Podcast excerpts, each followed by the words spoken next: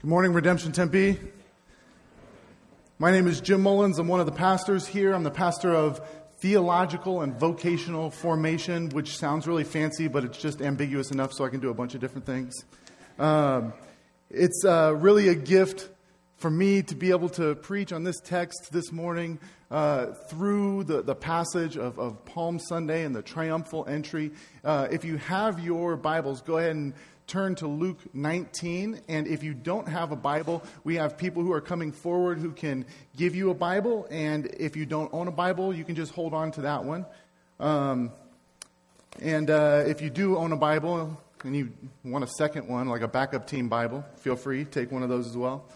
But uh, the text that we're jumping into today is pretty interesting. It's, it's this Palm Sunday uh, text where a lot of strange things seem to be going on. People are like throwing leaves on the ground, and you know it. You know it seems like maybe Jesus steals a donkey. I don't know. Like there's a lot of things going on, and as a new believer, when I first started coming to church years ago, I remember thinking that it seems like there's something pretty significant going on in this passage, but I don't get it. Like, I don't know what the donkey's about. I don't know what the palm leaves are about. You see, we got palm leaves up here. Benjamin Jensen did a good job getting us some palm leaves for Palm Sunday. He, t- he told me to uh, make sure to encourage you and let you know that these are free range palm leaves, locally grown, uh, and that the uh, removing of the leaf was uh, in a humane way. So, um, but we have these palm leaves in this passage. We have donkeys. We have people singing songs. And I think it's important for us to dig into the text and understand what these things mean. Because these aren't just random events, they are rich with symbolic history that ultimately is pointing to some significant things about Jesus. Namely, that he is the king and that his kingdom is a, a subversively weak kingdom. I want to start with, with um, doing a little thought exercise, a little imagination. Um, imagine for a moment. Imagine that you were going to stand in line for an iPhone 7. Has an iPhone 7 come out yet, by the way? No, okay. So, you're standing in line for the iPhone 7. You know that it's a big deal. You have researched and you're anticipating all of the bells and whistles and unique things that this iPhone is going to be able to do.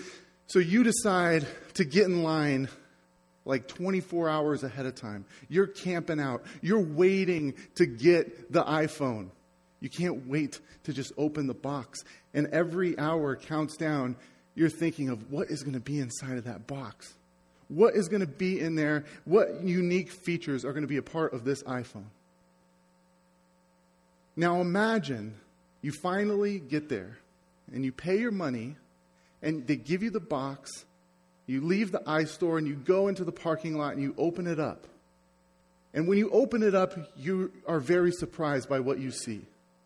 You see one of those old Nokia phones.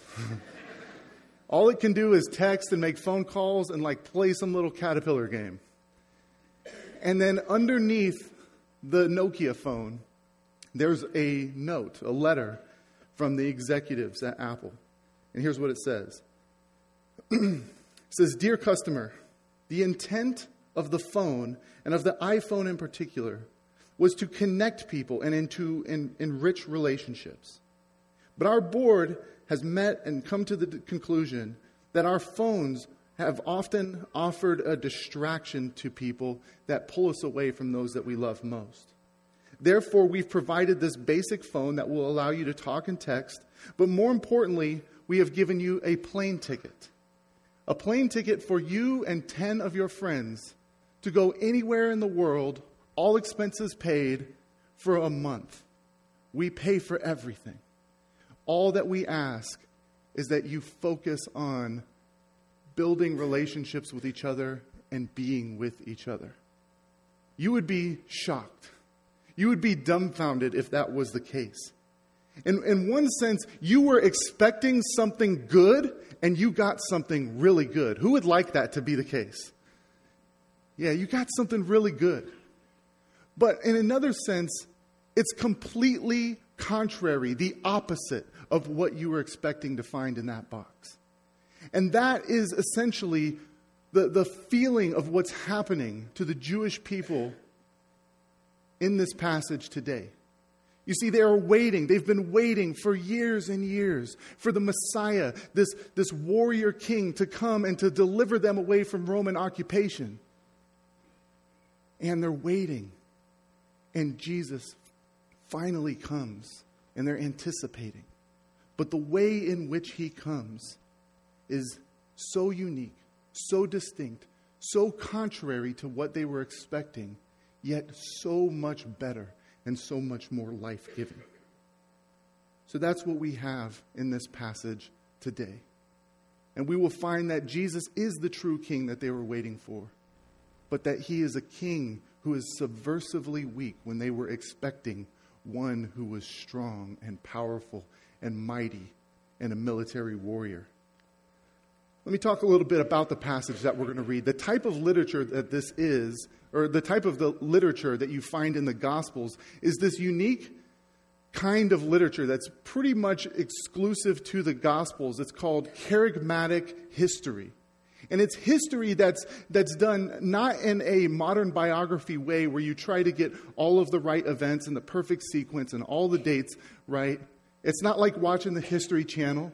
But what it is, is it's a, it tells you history, the true events, the actual events of history, but arranges them in such a way that it's almost like a sermon that is evoking a response.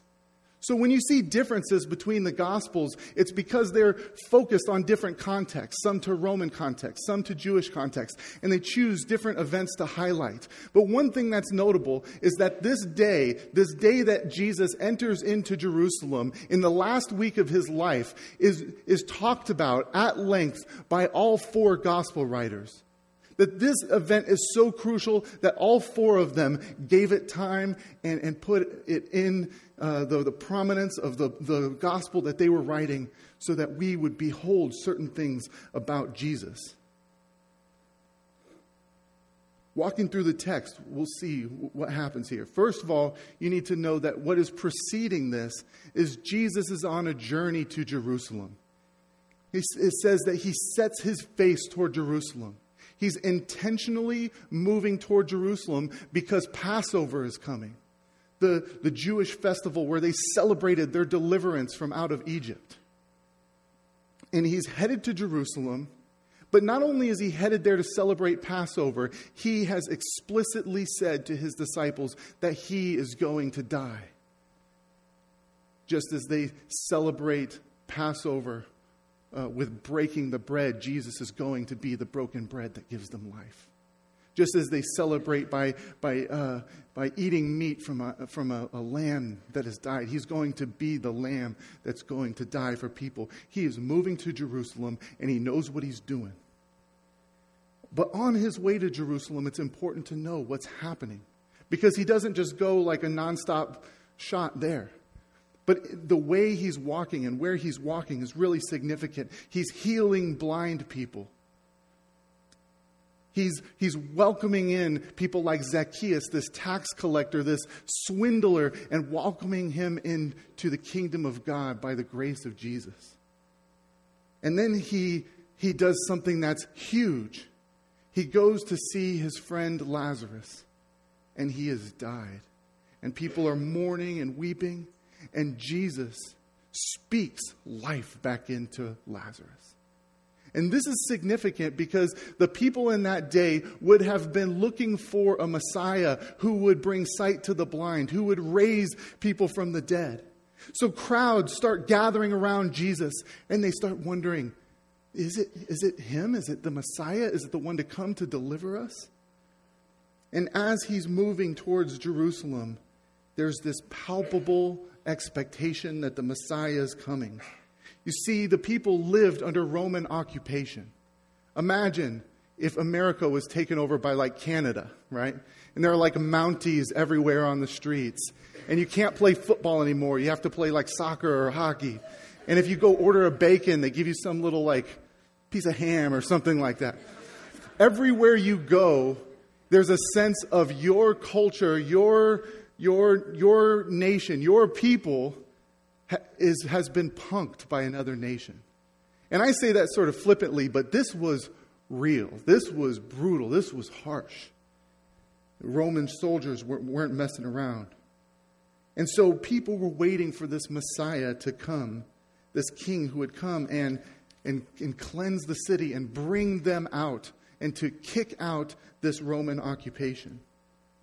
They imagined the Messiah would be one known of strength, power, military might, prestige, fame, winning. But he was something different. This was Passover time, and people were expecting that the Messiah might come during the Passover. They were, Passover was such a rich event in Israel's history that, that, they, um, that they expected big things to happen. Not only were they delivered from, from Egypt, but also they, were, they entered into the promised land during Passover.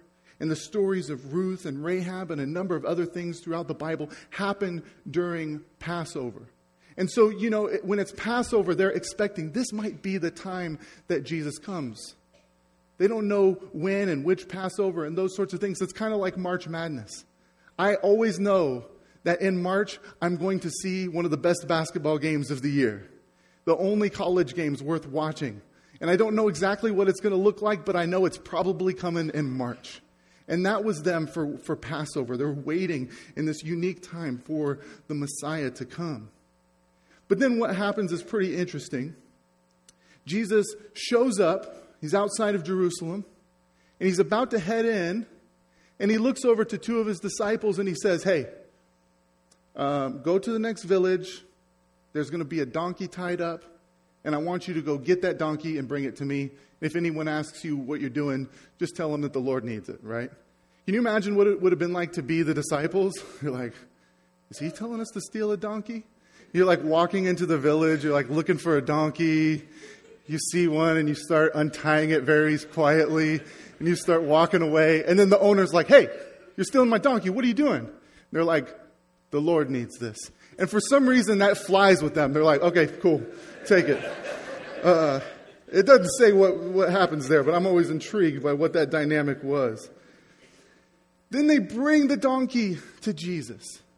And, and, and people see this donkey coming and they put their cloaks on the donkey, their, their jackets, and they start putting them on the ground and they put palm branches on the ground. And Jesus starts riding this donkey into Jerusalem. And as he's riding, people start singing Psalm 18, which we read earlier this morning. They start they start singing and saying that, that blessed is, is uh, the, he who comes in the name of the Lord, Hosanna. Their, their, their expectation of the Messiah, they think that he's here. And then the Pharisees see what's happening, feeling like it's a blasphemous moment, and tell Jesus, "Hey, you better you better shut up your people who are claiming your king, that you are the king, that you're the Messiah, that you are the God. They're almost worshiping you as a God. You better shut them up." And what Jesus says to the Messiah, to the Pharisees, he says, "Listen, if they were quiet, the rocks would cry out." This real sense that the Messiah has finally come is here and Jesus is entering into the temple. And all of these things he's doing are very intentional. Jesus is dramatizing these rich symbols in the Old Testament to make the declaration that he is, in fact, the king. He is, in fact, the king, and that is point number one. He's doing these intentional acts to show that he is the king of Israel, the one that they've been waiting for. But not only Israel, but of all nations and all of the earth. Look at some of the symbolism here. So, first of all, Jesus borrowing the donkey. Let's get into that. Let's talk about what that's about. Luke 19, verse 26, or 29 through 34 says this When he drew near to Bethphage and Bethany, at the mount that is called Olivet, he sent two of his disciples, saying, Go into the village in front of you, where, where on entering you will find a colt tied on which no one has ever sat. Untie it and bring it here. If anyone asks you, Why are you untying it? you shall say this The Lord has need of it. So those who were sent away, uh, sent, went away and found it just as he had told them, and they were untying the colt. And its owner said to them, Why are you untying the colt? And they said, The Lord has need of it. This actually, if through Jewish eyes, isn't as strange as you, it sounds to us. This isn't Jesus jacking a donkey because he likes donkeys or something like that. It's not a robbery of a petting zoo. But what Jesus is doing here is something very intentional as he approaches Jerusalem and sees this, this city that God chose to put his temple and reveal himself. Jesus is making a clear statement that he's the Messiah. And there's this, this prophecy that the Messiah would come in Zechariah 9 9, and it says this Rejoice greatly, O daughter of Zion. Shout aloud, O daughter of Jerusalem. Behold, your king is coming to you. Righteous and having salvation is he, humble and mounted on a donkey, on the colt, on the foal of a donkey. And Jesus is saying, what you are expecting in this prophecy in Zechariah 9 9 that talks about the king who will come and who will bring salvation and who will rescue, I am he. And he dramatizes it by getting a donkey and riding the donkey into Jerusalem. This passage would be on the minds of the hearers that day. And that's a very bold statement of Jesus saying, I am the Messiah. I am the one that they were waiting for in Zechariah 9 9. But also, you see these other symbolic acts. They're throwing cloaks on the ground, they're throwing their jackets on the ground. If someone threw their jacket on the ground in front of me, I'd think they want to fight or something like that. I don't, wouldn't understand it. But in that day, it was an act of homage to the king. When you saw someone who was greater than you, that, that, that was the king, you could take off your jacket so that they wouldn't have to walk on the ground and they would walk on it. And the palm branches are the same thing. Palm branches had this, this connotation of, of victory in this Jewish national symbol of victory, kind of like the maple leaf or something. I don't know what the maple leaf stands for. But the palm branch stands for victory and the victorious king. So they're throwing that on the ground. And everybody knows what's going on. The king is come. But then in verse 35, it says this. Uh, or actually, I'm sorry, verse.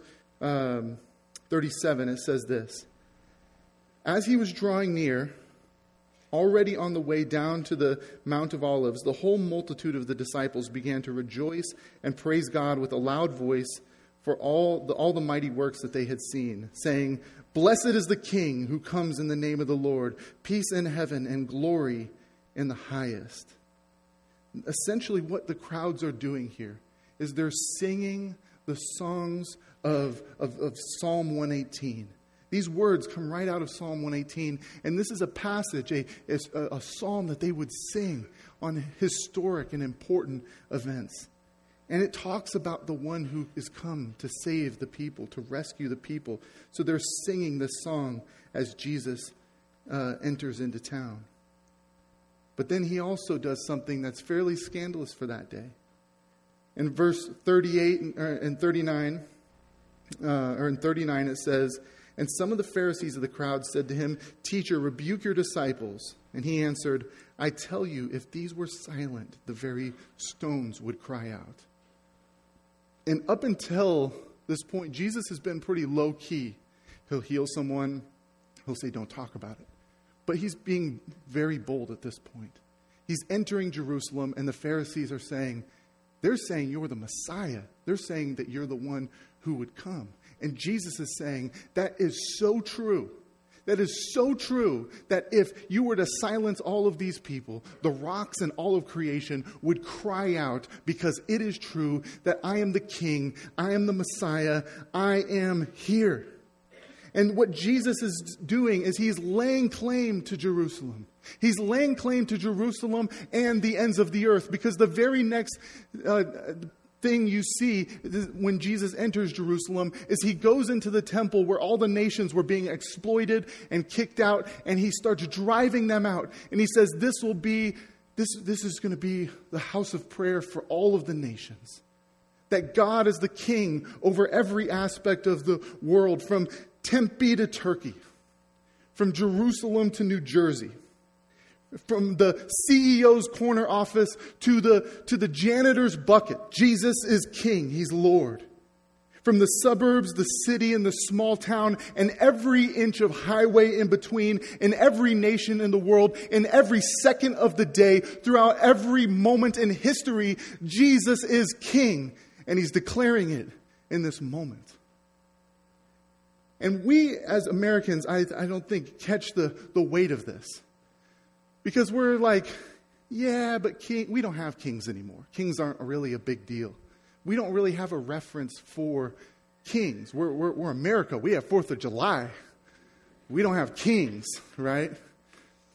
But the reality is, is that throughout the history of the world, there have been these prominent figures that everyone put their hopes in and their trust in. And that when someone says, I am king, it means that you now need to respond in a certain way to me as a king. You will react, and, and, and that has implications for your life. And it has implications for our lives as well as Jesus declares his kingship. But what's interesting about Jesus is that not only is he the king, but he is the king who is calling us in a unique way than all the other kings of the world do. The other kings of earth, from like Napoleon and Genghis Khan and the dictators of today, these people say that you must have full allegiance to me and I'm going to take from you.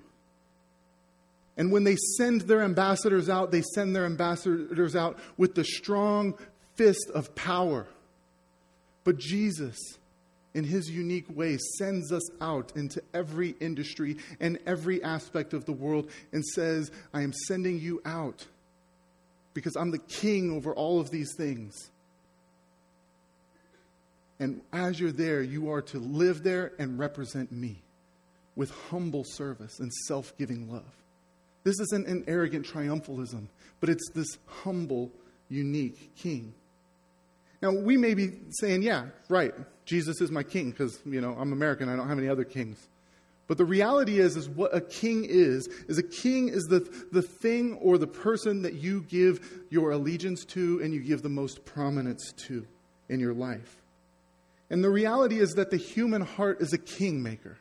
We need to have our life oriented on something and, and, or someone. And if it's not oriented on like a, an official king, you're going to make a king out of something else.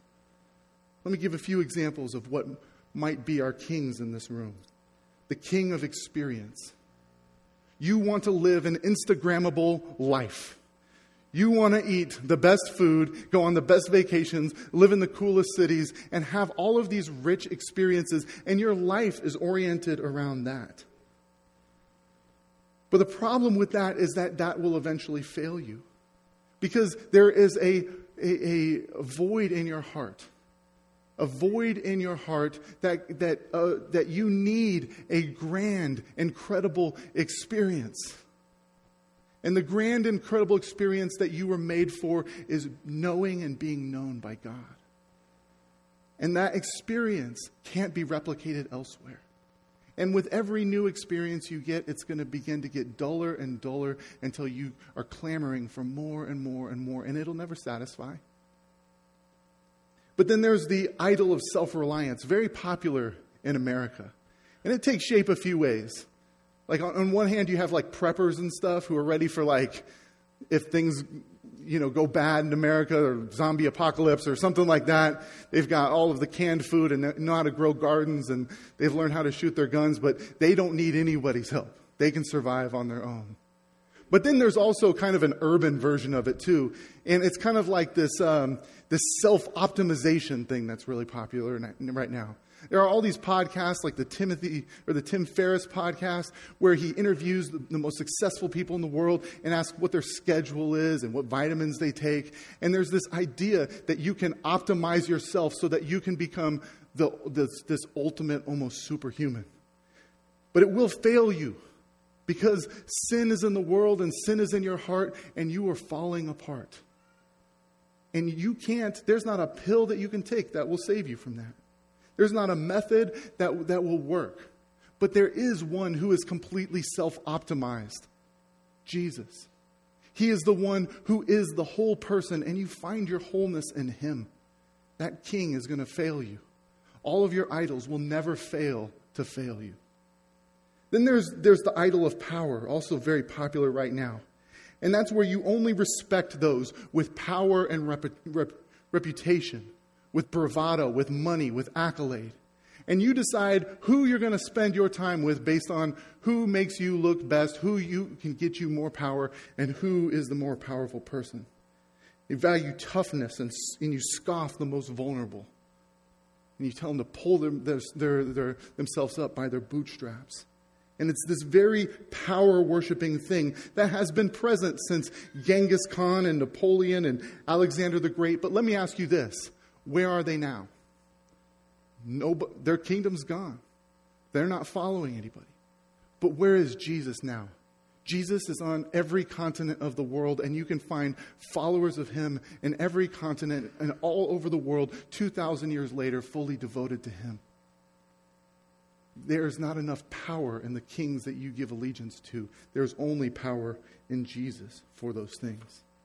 And so I want to ask you this very important question Is Jesus your king? Or are you trying to be the king of Jesus? Because what we see in this passage is that the crowds were cheering for Jesus. There were a lot of people cheering for Jesus, but within a few days, they would be the same people looking at Jesus and saying, Crucify him.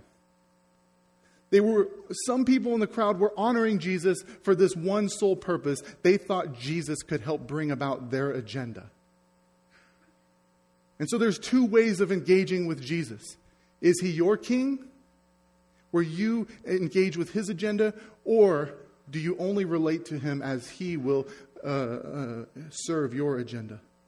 And the fruit of this is massively important. When Jesus has been the king of people throughout history, it has borne some of the richest life giving things that have served others and magnified God. Christian communities with Jesus at the center have created institutions like hospitals and universities, fought for the sanctity of human life, created parks like Central Park, were led the civil rights movement, uh, led the abolition of slavery in England. They did things like Humane Society. The puppies ha- have, have Christians to thank. They started things like Alcoholics Anonymous and, and structuring societies around the rule of law and fighting and for promoting and shaping human rights and reducing infant mortality. When you have Jesus as the king and not any of these other things, you can release yourself to serve him and, and pour yourself out for these life giving institutions. But if you think of yourself as the king of Jesus, where you're going to use him for your agenda, historically that has created some of the most brutal, awful, image bearer, bearer destroying things in our history slavery in the name of Jesus. Indian schools and the genocide of Native Americans in the name of Jesus. The KKK, the Crusades, the Lord's Resistance Army the Holocaust, and the toxic public discourse that you see in the comments section of just about every news article that's written now in the name of Jesus. But it's not in the name of the true Jesus. It's in the name of the Jesus that people create to serve and to, to, to baptize their own idolatries. And we need to repent if we're making, trying to make, uh, make ourselves the king of Jesus and, and live a life with Jesus as King. But then I want to move to the second point. And this is a shorter point, but it's a scandalous one. And it's that Jesus is the subversively weak king. You see, the, the Jewish people in that time, what they were expecting was something that was really interesting. They were expecting a, a Messiah who was tough, who would bring about victory with a military power, with an ethnocentric vision that was going to make the Jews the center of the world, the Jewish people the center of the world. They wanted, in the midst of their dissatisfaction with the Roman occupation, you know what they wanted? They wanted to make Jerusalem great again. But Jesus is the complete opposite of what they were expecting. He comes as the vulnerable and humble king whose subversive weakness conquers the powers of sin, Satan, and death, and every institution that is based on those things. His kingdom is marked by a powerful vulnerability that sees the overlooked, that welcomes the excluded, that empowers the vulnerable, and invites them to come feast with the creator of the world, where all the other kings were only looking for the powerful. Jesus was looking for those who were overlooked. And if you were there in this moment, you would feel this palpable, like, like sense of a rally that was coming around on Palm Sunday where they were wanting this person to come in and be tough and to, to, to take on Rome in this violent way. The crowds wanted a king with bravado, but Jesus came with stunning humility. They wanted someone who would stomp their enemies, but Jesus came washing feet. The crowds wanted Israel powerful again, but instead they saw this humble servant coming in on a donkey and not a war horse. You see, that's the way that it operated back then, that the kings of the earth would come in in these powerful war horses. And you see Jesus dramatizing the subversively weak nature of his kingdom in the, in, in the various things he chooses. The fact that he chooses a donkey rather than, than a warhorse is fulfilling prophecy. But it would also be very scandalous in that day. Jesus not only chose a donkey, but like a baby donkey from the petting zoo that you put your two year old on that has never carried anyone before. It would, have been, it would have been silly seeing someone come in like that. Like, here comes the king on his tricycle. Like, that's what it would have been like. And some commentators say that what Jesus is doing is he's, he's, uh, he's, he's, sat, he's doing satire in this moment. That he's mocking all the kings of the earth who think with their power that they can really bring life to a place. And his choice of the weapon is the cross. Not with, and he won't use the cross to kill, but he will use the cross to die and to bring life to others. And his choice of a team, it's this procession of vulnerable and rejected people that you saw gathering around him on the way to Jerusalem formerly blind people, lepers, prostitutes, tax collectors, widows, children. You can imagine what, what this would be like. I mean, I just want to, to help kind of like give a vision of what this would be like. Imagine if the inauguration of the president was happening. And instead of coming in in a motorcade and in a limo, he like came in on a tricycle or a fixed gear bike or something like that. And not only that, but he's surrounded by the beautiful image bearers that often get overlooked. There's refugees, elderly, people on the autism spectrum, and these are the people that he appoints to his cabinet and puts in the place of honor and prestige. Imagine that his first act in office is to take all of the powerful and to not, not to, to uh, diminish them, but to give them freedom and life by leading into the city of Washington, D.C., and going on a mission of humbly cleaning the toilets along with the CEOs and the senators. This is the type of king that it's putting forward subversive it would have made your heart tremble if you were a leader in that day based on what Jesus was about. It would have been threatening. And this is the nature of his kingdom. On his way to Jerusalem, he talks to his disciples and he says this about true leadership and the nature of his kingdom. In Mark 10 42 through 45, he says, You know that those who are considered rulers of the Gentiles lord it over them and their great ones exercise authority over them. But it shall not be so among you. But whoever would be great among you must be your servant, and whoever would be first among you must be the slave of all. For even the Son of Man came not to be served, but to serve and to give his life as a ransom for many. And so, for those of us who believe in this Jesus and this nature of his kingdom, this is how we live into his kingdom. Are we an embassy of the kingdom of God, or are we an outpost of idols? One of the ways you can uh, diagnose that is if you look around and see who's around you. Are the type of people that Jesus was gathering around you the most vulnerable? In your wedding party, was there a refugee? At your table, when you're uh, having a meal, are there folks uh, with developmental disabilities? When you're seeking a big decision in life, do you call uh, the older, wiser people you know, or do you contribute to the, the, the culture of youth worship?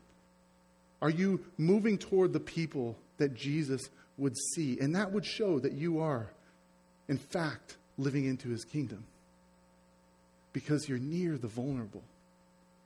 And I want to just close with the two options that you have that this passage gives you. You can perish with the powerful, or you can rejoice with the vulnerable. You may be offended by the idea that I'm saying that you will perish with the powerful. But the reality is, is that you're in company of the Pharisees. The Pharisees were the theologically orthodox, morally upright, warmly pious, idol worshippers who knew more of the Bible than anyone else and missed God. They were offended by Jesus. And your allegiance to the power, to the, the idols of this world, and to the various powerful forms of seeking salvation elsewhere is fundamentally a rejection of Jesus. But there is good news. You can rejoice with the vulnerable as the vulnerable. See, we think of the least of these, what the Bible speaks about, as someone else, someone else who's vulnerable. Refugees, um, developmental disabilities, people who are in the hospital. But here's the reality you know who the vulnerable are, if we're being honest with ourselves? It's us. Now, we may be in a moment where we feel kind of strong and wealthy and good to go, but the reality is, is that we came into this world as babies, unable to survive a day without the help of another. We will leave this world probably with, with uh, someone helping us um, in our last moments and nurses as we die. We are not the strong, we are the vulnerable. We are the weak, spiritually, socially, physically. And we need to come to grips with that. I mean, the reality is, is that we live under this illusion of strength. You're going to get in your car here in a few minutes and drive a, a metal or like box 50 miles an hour, and you are one person looking at their text message away from being done. That's vulnerable. That's how vulnerable we are.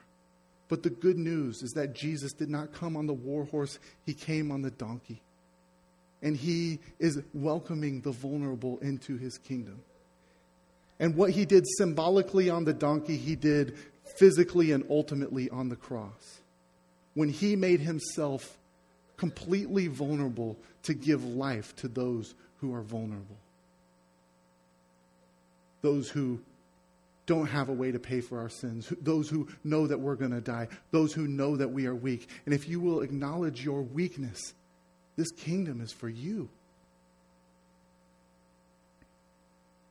This day, Palm Sunday, 12 years ago, was the day that my grandpa died.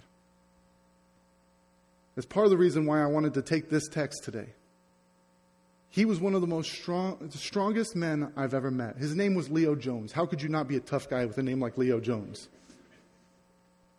But on this day, 12 years ago, he died of prostate cancer, and I was sitting next to him, and he was one of the weakest people you could imagine. And we are, in fact, that weak. We think we are Leo Jones, but we are the man and the woman on the bed dying of the cancer of sin and needing help. So I want to encourage you. If you want to know that Jesus, if you want to acknowledge your vulnerability and come to Him, come see one of us on the side here in a moment as we pray.